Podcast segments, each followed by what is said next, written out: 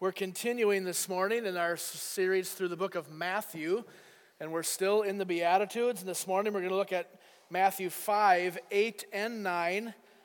That's right, we're taking two Beatitudes this morning, just cruising right along. Uh, but we're going to look at both these things of being pure in heart and being called to be peacemakers. And I was, of course, thinking about this all week as I was preparing for the message. And I thought about how much effort people put into maybe going after these things externally.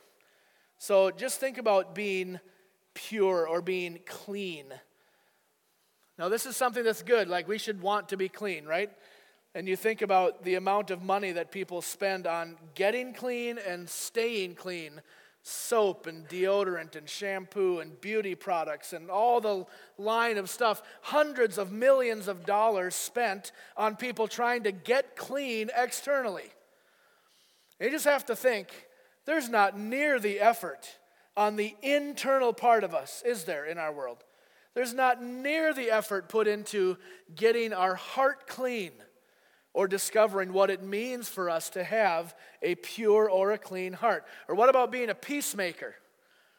Almost everybody wants peace, the absence of trouble, things to go well, there not to be conflict between us and other people, but there have been so many things, so many ways, so many devices that have been developed in order for us to kind of be distracted from the ultimate source of struggle, of conflict, or there have been counterfeit solutions offered. You can have peace if you do this or if you don't do that. So, all of this is in my head, and just this emphasis that I see around us on the external part of things. How there's so much effort given to the outside and very little on the inside. So, my goal this morning is to try to explain what Jesus is talking about in these two verses and then help us understand what it means for us to live this way. How does this happen? Well, we can read the text and say, okay, well, this is what we're supposed to do. But if we don't understand how this works, if we don't understand how this can actually be true of us, then what's the point? So, my goal and my job this morning is to rightly handle the Word of God in such a way that we are challenged and encouraged. That's what I'm praying for myself. That's what I'm praying for you. So let's open our Bibles, if you haven't done so, to Matthew chapter 5.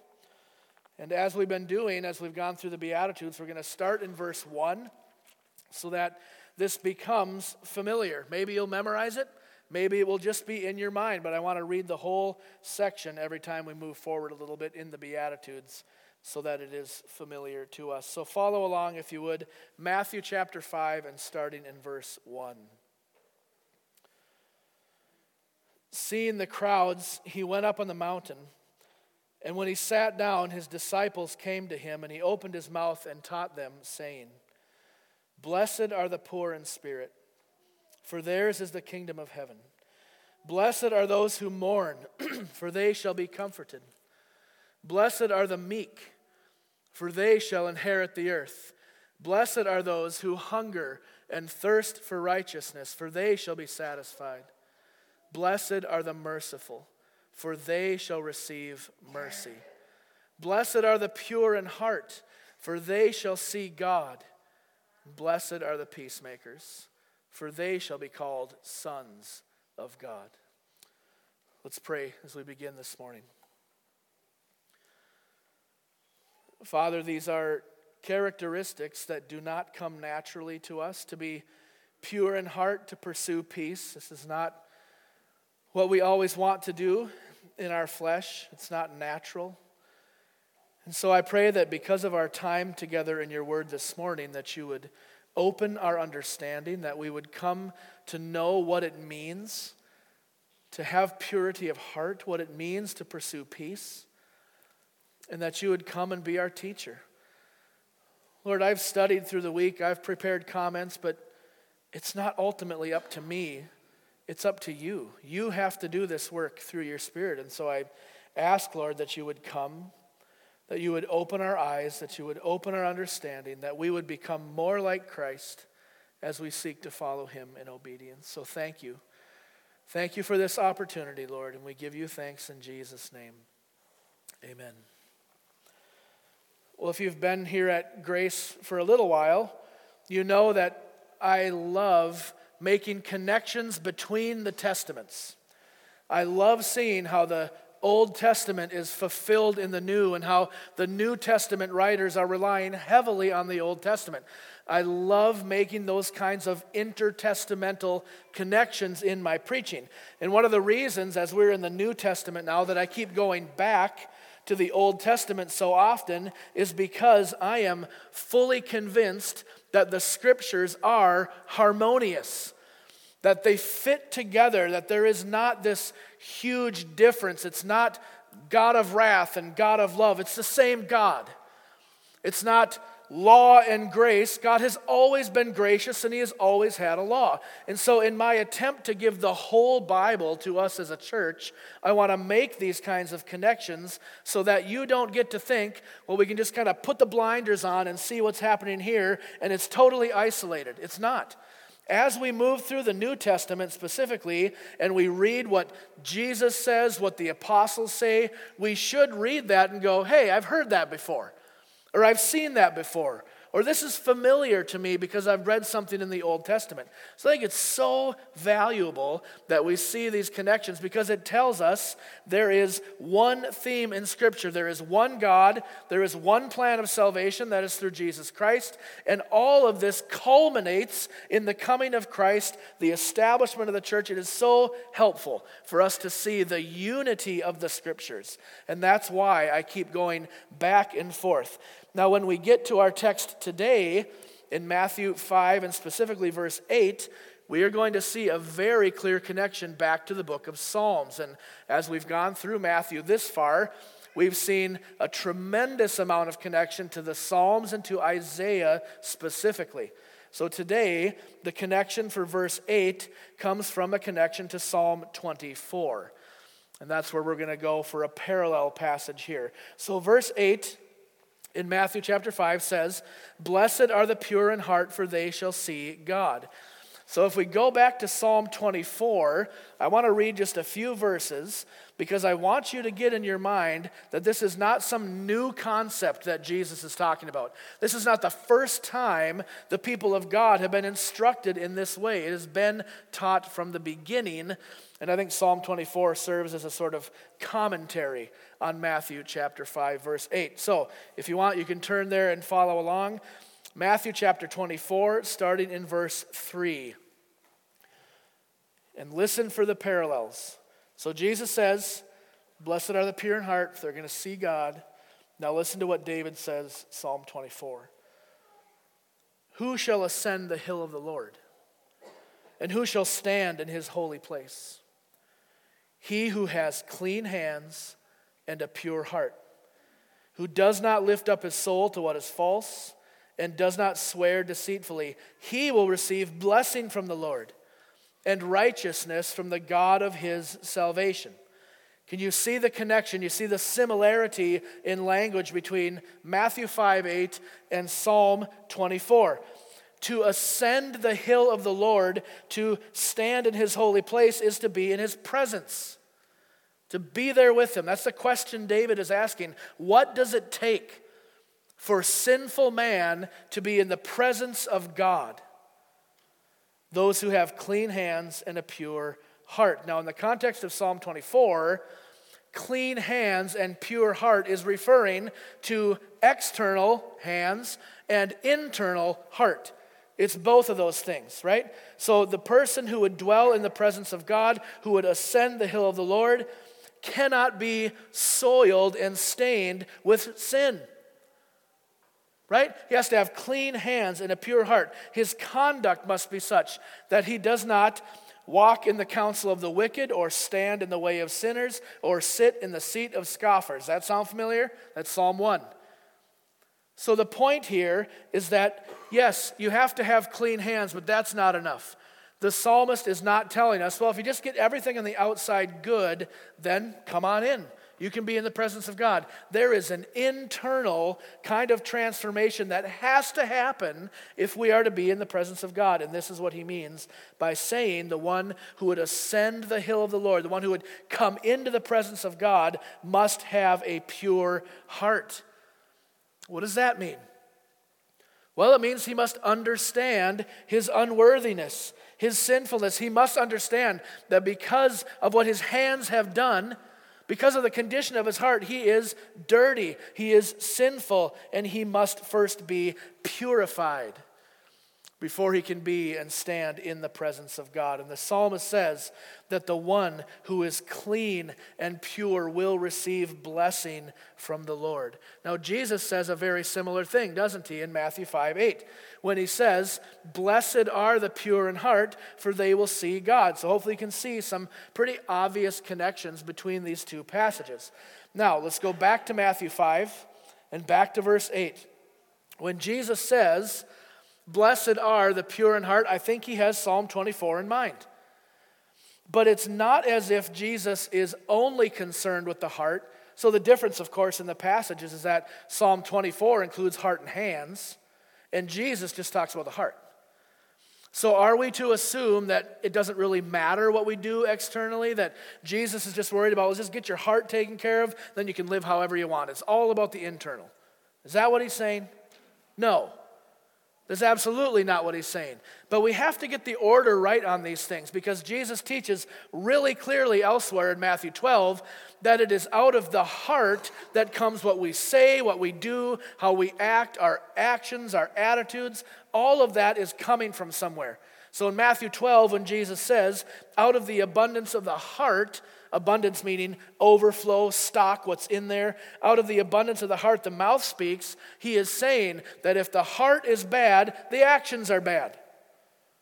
But if the heart is clean, if it is pure, then it follows that what it's telling the body to do, what it's telling the mouth to speak, will follow. You get that kind of pattern there? So it's not that Jesus doesn't care about the hands, he does.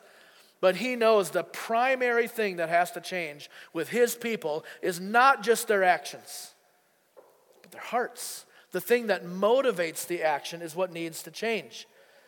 So, in the statement, we can conclude that the purity that Jesus is talking about, the, the cleanliness of the heart, is not internal only, but it's what is inside of a person that's going to dictate what comes out. He cares about both. And a pure heart is what is going to produce clean hands.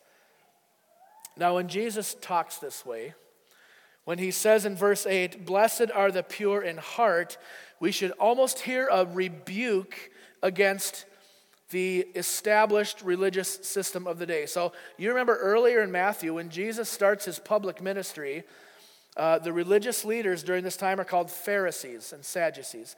They start paying really close attention because Jesus is unorthodox to them. He's, he's a problem. They're, they're starting to watch what he does really carefully when he starts his public ministry. And when he says, Blessed are the pure in heart, it is a sort of rebuke against them. You see, the Pharisees, which I know they get a bad rap all the time, we pick on them a lot. There were good and godly men who were Pharisees. But by and large, they are the ones who are constantly riding Jesus, trying to trip him up, trying to catch him in a lie, because he is introducing a, a whole new system in the completion and the fulfillment of what God had set up. So they're always on his case, right? Well, the Pharisees were so insistent upon the complex and intricate completion of the moral and the ceremonial law that that's all they cared about. As we move through Matthew, we're going to see Jesus say all kinds of stuff against them that they're so focused on well, are your, are your tassels long enough? And did you tithe the right amount of mint? Did you do the right thing externally? And they had neglected the matter of the heart, which is what Jesus is primarily concerned with. They prided themselves on the externals, beating their chest as they prayed in public and trying to act super humble when inside they were full of garbage. We get on into Matthew chapter 23. Jesus has a whole bunch of indictments against this group, and he says, This is 23 27. Woe to you, scribes and Pharisees, hypocrites! For you are like whitewashed tombs, which outwardly appear beautiful, but within are full of dead people's bones and all uncleanness.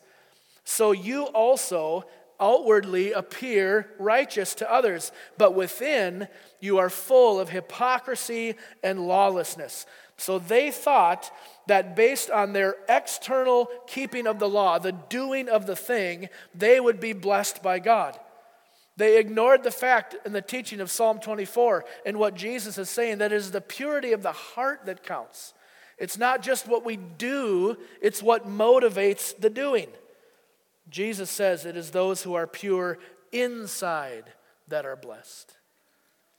So, how does this happen? How does one get a pure heart? Is it something we can do? Something God can do? How does this work? Well, we purify the heart by replacement. By replacement. We need new hearts. Regeneration is the word that we use to, for conversion, for the new birth. This is what Jesus teaches all over the Gospels, and it is the only thing that will ultimately purify our hearts, and it happens by means of a heart transplant, taking out what's there and putting something totally new in. It's very significant that this is how the Bible talks because it doesn't leave any room to say, well, God can just take what is inherently in me and, and he'll, he'll take the good part of me and he'll get rid of the rest, and then boom, that'll purify my heart. Doesn't say that at all. What it says is that the heart that is within us is desperately sick, needs to be totally removed, and something else must replace it. This is what God promised in the Old Testament would happen when He sends the Messiah. This is Ezekiel 36. I hope this is familiar to you because it is one of the most precious promises that is made in the Scriptures. Ezekiel 36 25. This is what God says I will sprinkle clean water on you. And you shall be clean from all your uncleanness, and from your idols I will cleanse you. Verse 26 And I will give you a new heart and a new spirit I will put within you. I will remove the heart of stone from your flesh and give you a heart of flesh. And I will put my spirit within you and cause you to walk in my statutes and be careful to obey my rules. So, what happens? What is God promising? Regeneration, new birth, new heart. How do we purify the heart? Well, first, we don't do it. It's an act of God's grace in which He reaches inside, takes out the sinful heart, and gives us a heart that beats for Him. This is the promise of the new covenant. So, who are the pure in heart? Those who have been saved by the grace of God, who have been given a new heart, new affections. And how does this replacing work happen? The Bible tells us it's through regeneration. Jesus told Nicodemus, You must be born again. And that is how it happens. That is the truth. By repenting of our sin and asking God to change us, to save us, He will give us a new heart. He gives us His own spirit, new desires, and He causes us to walk in obedience to Him. That's how it happens. It's such a precious promise because did you hear anywhere in there what we have to do? Just receive. The work is receiving. And isn't that a blessing? Imagine the weight if God were to say, Well, you better get on this, and you better work hard enough to earn a new heart. That's not how it happens. This is all of God's work, and it is all of His grace. Now, what's the promise attached to this? What do we read? What happens? What is the result of being pure in heart. Look at Matthew 5 8 again. Blessed are the pure in heart because, why are they blessed? They shall see God. Now, what is this seeing? What is the vision that is being spoken of here? What does it mean to see God? Given what the Bible says, we're going to look at this in just a second. I would say that the seeing God that Jesus is talking about here is not literal, not yet. Not literal, not yet. I'll explain what that means in a moment. The Bible is very clear that God the Father is not something that we see with our human physical eyes. Let me give you a couple of texts. John says in John chapter 1, verse 18, No one has ever seen God. Then he goes on to explain how Jesus, the Son of God, is the one revealing the Father to everyone. But he says, No one has ever seen God. Paul tells Timothy in 1 Timothy 17, he's giving this doxology of a statement to Timothy, and he says, Now to the King of the ages, immortal, invisible, the only wise God. He's not visible by human eyes, he is invisible. Jesus himself, when he's talking to the woman at the well, this is John 4. Remember what he says about God? Does he say that God is a person that you can go find and look at? No, he says God is spirit. And those who worship him must worship him in spirit and in truth. The testimony of the Bible is that God is not a person that we see with our physical eyes, not as we see one another. No one has ever seen God, the Bible says. So then, what in the world is Jesus talking about when he says, Blessed are the pure in heart, for they shall see God? Does he mean that if we become pure in heart, we will be given some kind of special access that those who aren't quite as pure don't have? Does it mean that if we walk in purity before the Lord, that those who are pure in heart will kind of catch a glimpse out of the corner of their eye, like, what was that? A little shadow or something going on? No. No, that is not what he is talking about. Like I said, this is not literal, not yet. As I said before, this means that one day, so let's deal with the not yet part. One day, you and I, if you belong to Christ, we will see God literally. We'll be in his presence. This is a promise that we see in the scriptures, right? We've, we've actually referenced this text a few times over the past weeks. That when sin has finally and decisively and ultimately been dealt with, and God comes down to dwell with his people, we will see him. We will be in his presence, unmediated, right there. And we'll see him as he is. John captures this, I think, really clearly, this great and precious promise. Listen to 1 John 3 in verse 2. John says, Beloved, we are God's children now. It's who we are. We belong to Him. And what we will be has not yet appeared. But we know that when He appears, we shall be like Him because we will see Him as He is. So that's true, right? John says, I don't know what it's going to be, but when He comes, we're going to see Him. Well, that hasn't happened yet. So it's not literal, not yet. But in addition to this kind of future orientation, the, the vision, the sight of God that will be coming, I think there is a couple of other ways that right now, in this moment, we see God. If we take the phrase see God to be similar to what we saw in Psalm 24 right? This is why we had the parallel passage, because there it's being in the presence of God, ascending the hill, standing in his holy presence. And I think there are ways that this happens now through his spirit. Right? We just saw the promise of a new heart, of a new spirit, of God being in us through his spirit. And in that sense, we can say that we are in the presence of God because his spirit is within us, which is a kind of sight, I suppose. But there's also a different sense right now in which we see the Father, and that is through Jesus Christ. And I think this is really important for us. in John 14, verse 8, just before this, Jesus had said, I am the way, the truth, and the life. No one comes to the Father except through me. That's John 14, 6. And the disciples are sort of confused by this. They, they don't understand Jesus saying, I am the only way to the Father.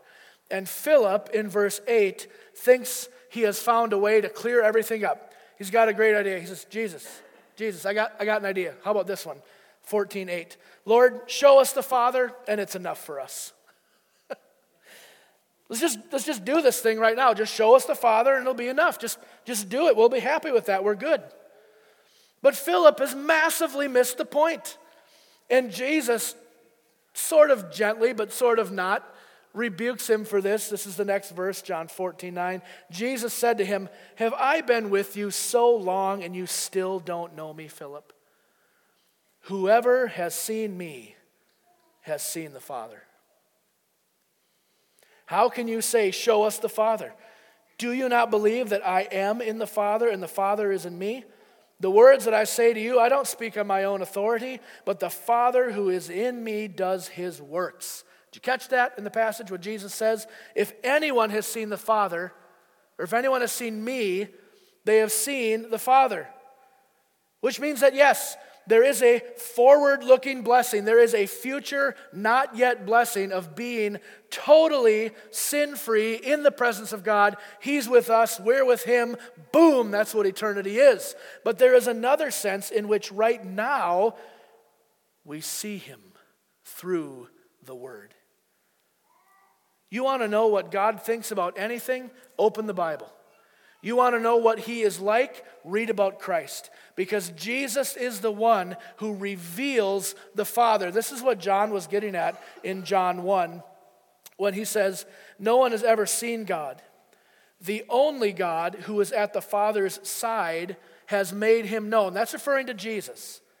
So there is a sense in which Christ reveals to us the Father, and we can see him as we observe the Word of Christ, his teaching, how he reveals the Father's will to us. Does that make sense? So it's a not literal, not yet kind of seeing, but it is the blessing of pursuing this kind of purity in heart that we will be able to look at the scriptures and see them for what they are because of this new heart, because of this new spirit that has purified us and readied us to be in the presence of God.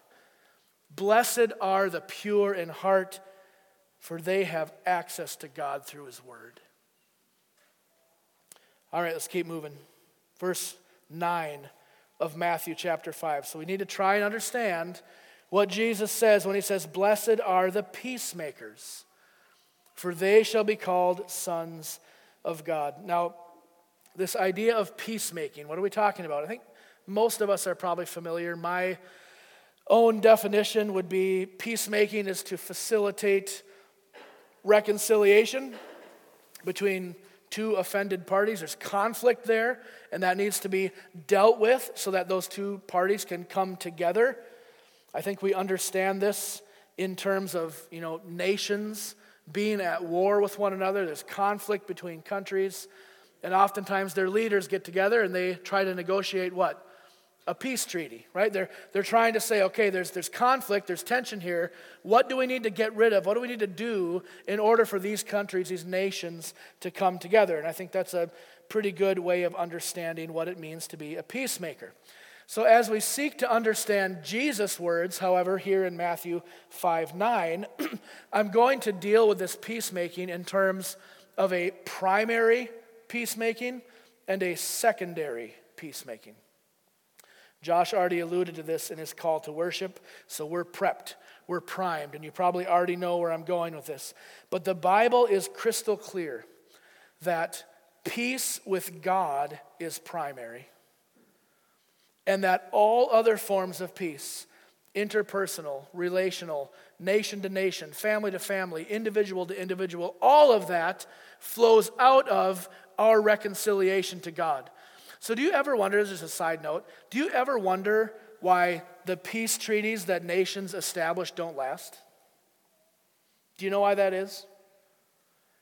Because there has not been peace with God made first.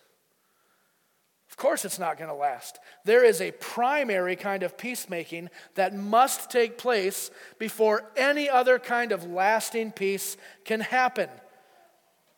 So, I want to talk about this a little bit more. Let me show you what I mean. This term, peacemaker, is only found one other place in Scripture. Now, the idea is all over the place, right? We are called to make peace. We're called to lay down our lives for one another. All of these things that have the idea. But as far as the term Jesus uses, it's only used one other place. Paul uses the verb form of this word in Colossians chapter 1 to describe the word of the work of Christ. So let me read this for you. I'm going to read it from my Bible so that we don't mess anything up. So, Colossians chapter 1, Paul says this. This is verse 19, if you want to write it down. For in Christ, all the fullness of God was pleased to dwell, and through him to reconcile to himself all things, whether on earth or in heaven, making peace through the blood of his cross. So there's our word, making peace. It's the verb form. So Jesus uses it, peacemaker, noun form. Paul uses it in the verb form that Jesus has made peace through the blood of his cross. Jesus was a peacemaker, and this is the primary peace that must be made, the first peace that needs to happen before there can be any hope for any kind of human or interpersonal peace. And here's where I think we miss this in our discussions there is a hostility. There is a separation that exists between mankind and God. In our sin, we rebel against God, we stiff arm His law, we reject His love, and we sin. And therefore, because of that sin, God has a just and holy hostility against us and our sin. We talk about being separated from God, and we talk about what must happen for us to be reconciled to Him. But we have to remember, it's not just on us. The reconciliation that needs to happen is not just us repenting of our sin, rejecting it, confessing, and coming to Christ. There is reconciliation on God's side that must happen before He can receive us. He's got all of this wrath and this anger against sin. What's He going to do with it? That has to be dealt with before we can have peace with God. We shouldn't think that God is just sitting there, everything's fine on His end, and He's just waiting for us to kind of get our act together and come back to Him. And if we would just do that, everything's right. There is also His end of things that needs to be dealt with before we can have any hope of peace with Him. And Paul tells us how this happened. Right there in Colossians 1, he explains to us that the wrath of God, His holy hatred of our sin was dealt with on the cross. That is the reason we can have peace with God. He says it so clearly in verse 20 and through him to reconcile to himself all things, whether on earth or in heaven, making peace by the blood of his cross. This is the theme of the scriptures that we confess. Romans 5:1, what does that say? Therefore, having been justified by faith, we have peace with God through our Lord Jesus Christ. And we don't just say it from the Bible, we sing this all the time, and it is so precious. My God is reconciled. His pardoning voice I hear. He owns me for his child. I can no longer fear. That's God's reconciliation. That had to happen on his end. Or we just sang this yesterday. Till on the cross, as Jesus died and the wrath of God was satisfied, for every sin on him was laid. Here in the death of Christ we stand. The thing that was necessary for us to have peace with God happened on the cross. All of it. And because that primary peace has been made with God, you and I are called to imitate this by being peacemakers. There is no hope of this unless Christ did what he did. Now, I want to jump to the last part of the verse, and then we'll come back when we close in a few minutes and I'll show us what it means to be a peacemaker. But let's deal with the last half of this. Blessed are the peacemakers, for they will be called sons of God. And of course, the big question here is well, what does that mean? All over Matthew, Jesus says, Do this because your Father does it. Be as your Father in heaven. We've already established that we are children of God. So why is he saying, Blessed are you if you do this, because then you'll be called sons of God? Well, I think we've already established this as well because we understand that God is the one at work here to empower us to live this way, we should interpret the last part of this verse in terms of his affirmation of our obedience. His affirmation of our obedience. So we could say, Blessed are the peacemakers, for God will call them his children. Be another good translation. And I get this idea of affirmation from other places in the scripture where God calls Jesus his son as a way of affirming what he did. So let me show you just one example the baptism of Jesus, Matthew 3 17. And behold, a voice from heaven said, This is my beloved Son, with whom I am well pleased. Now, Jesus did not become the Son at that moment because God declared him to be the Son, right? He was not previously not a son, and then all of a sudden God says, You're my son. He's like, Oh, cool, now I'm the son. That is not what happened. God was expressing his pleasure with his son in his obedience, in fulfilling all righteousness by being baptized by John. And so, similarly, I think when Jesus says, Blessed are the peacemakers, for they will be called sons of God, he is not saying, we become sons of God through our peacemaking. He is saying that when we act in obedience, God affirms us by saying, You're my child. I don't want to. I don't want to treat this casually, and sometimes illustrations are dangerous, but sometimes when my sons do something that I would have done, or when they are obedient to what Tiff and I have asked them to do, you look at them and you say, That's my boy. What do I mean by that? Do I mean that previously he wasn't my son, but now he is? No. I'm affirming that he has acted in obedience, and I'm saying, that's my son. I think in a much, much more significant way, that is what God is doing. When we are peacemakers, when we imitate what Jesus has done, God says, Yes. I affirm that obedience. You are my child. What a blessing. So let's close now by asking what, what does this look like? How can you and I actually be peacemakers? Sometimes I think, you know, we get the idea that being a peacemaker is just the absence of trouble, you know, the absence of conflict, or Maybe sometimes we think that there must be absolute unity in order for there to be peace. And those things are, I suppose, partially true. We, we do seek the absence of conflict, that's a good thing. And unity is generally a good thing. But I think Jesus is our focus here, and we are called to imitate him. So let's take our cues from him. Sound good? So if we're saying, yep, we want to imitate Jesus, Let's see how he did this. So we already established this. How did Jesus create peace? How did he create the peace that was necessary between us and God? He did it by dealing with sin. Jesus created peace by dealing with sin. He made peace through the blood of his cross. Now, even though you and I cannot deal with sin in the way that Jesus did, we do not offer atonement for our sin or for anyone else's sin. We don't hear a confession of someone in a way that kind of can absolve them of their sin. That's not our role, that's God's role. But I think the principle stands. If we want peace, if we are to be peacemakers, we must deal with sin. Does it make sense? Sin is what causes discord strife, jealousy, fighting. The fruit of sin is always the opposite of peace.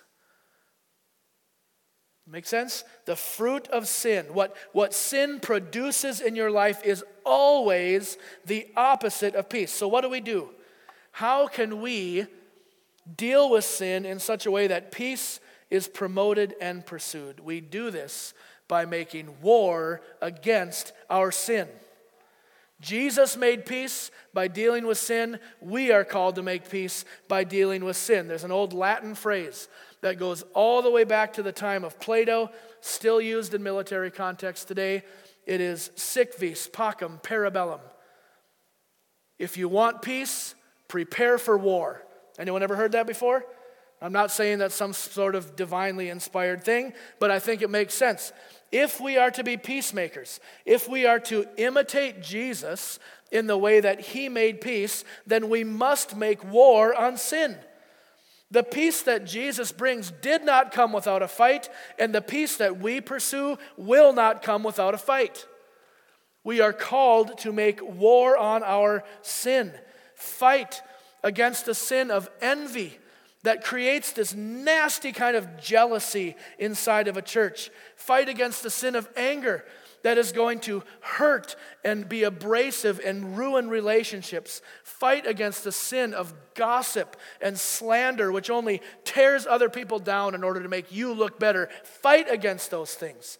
Make war on them. This is not just kind of a recommendation, it is what we are commanded to do. In Romans chapter 8, Paul says in verse 13, For if you live according to the flesh, you will die. But if by the Spirit you put to death the deeds of the body, you will live. So, this fight for peacemaking is a fight to put away sin. If we're going to do this, if we're going to live like this, we must be able to recognize the sins in our own life that hinder us from making peace and you have to identify what those are. It's not going to be the same for all of us. Maybe it is envy, anger, gossip, jealousy, rage, slander. Pick, pick one. We all deal with them. There are all sins in our lives that keep us from being able to establish peace. But the Bible calls us to put it to death. So, can you see the connection now between these two Beatitudes? So, on one hand, pure in heart, we're going to see God and now peacemakers, being called the sons of God. Well, I think the connection is that a couple of different things. They both come as a result of Jesus' work. Right? The purity of heart we establish is the heart replacement that is a work of God's grace. This kind of peacemaking that we are called to do is a result of Christ's work in us through his Spirit. But more than that, I think this is how it goes. When we pursue the kind of internal purity that we are called to, the purity of heart that God calls us to. And I say pursue because I think that's right. So initially, we have the heart transplant. Boom, gets put in, right? Well, from then on, we got to grow in that by the power of the Spirit. This is why when the promise is made of the new heart, it comes interlinked with the promise of the Spirit. Because it's not enough just to have the one time deposit of a new heart. We need the power of the Spirit of God to enable us to keep going, to keep pursuing righteousness, to keep living in a way that is uh, promoting purity of heart. So here's how this works as we strive, as we live, as we work towards purity in our lives, being like Christ, we are going to be confronted with our own sinfulness we're going to see those kinds of sins that would prevent us from making peace, and we are called to deal with them. So, do you see how those things are fitting together? We are pure in heart. God has made us that way, and yet we need to pursue it. As we pursue it, as we take inventory, we come up against the ugliness of our own sin, the things that prevent us from being peacemakers, and we deal with those in the power of the Holy Spirit. That's what God is calling us to in these two Beatitudes. And I want to be like that. Don't you?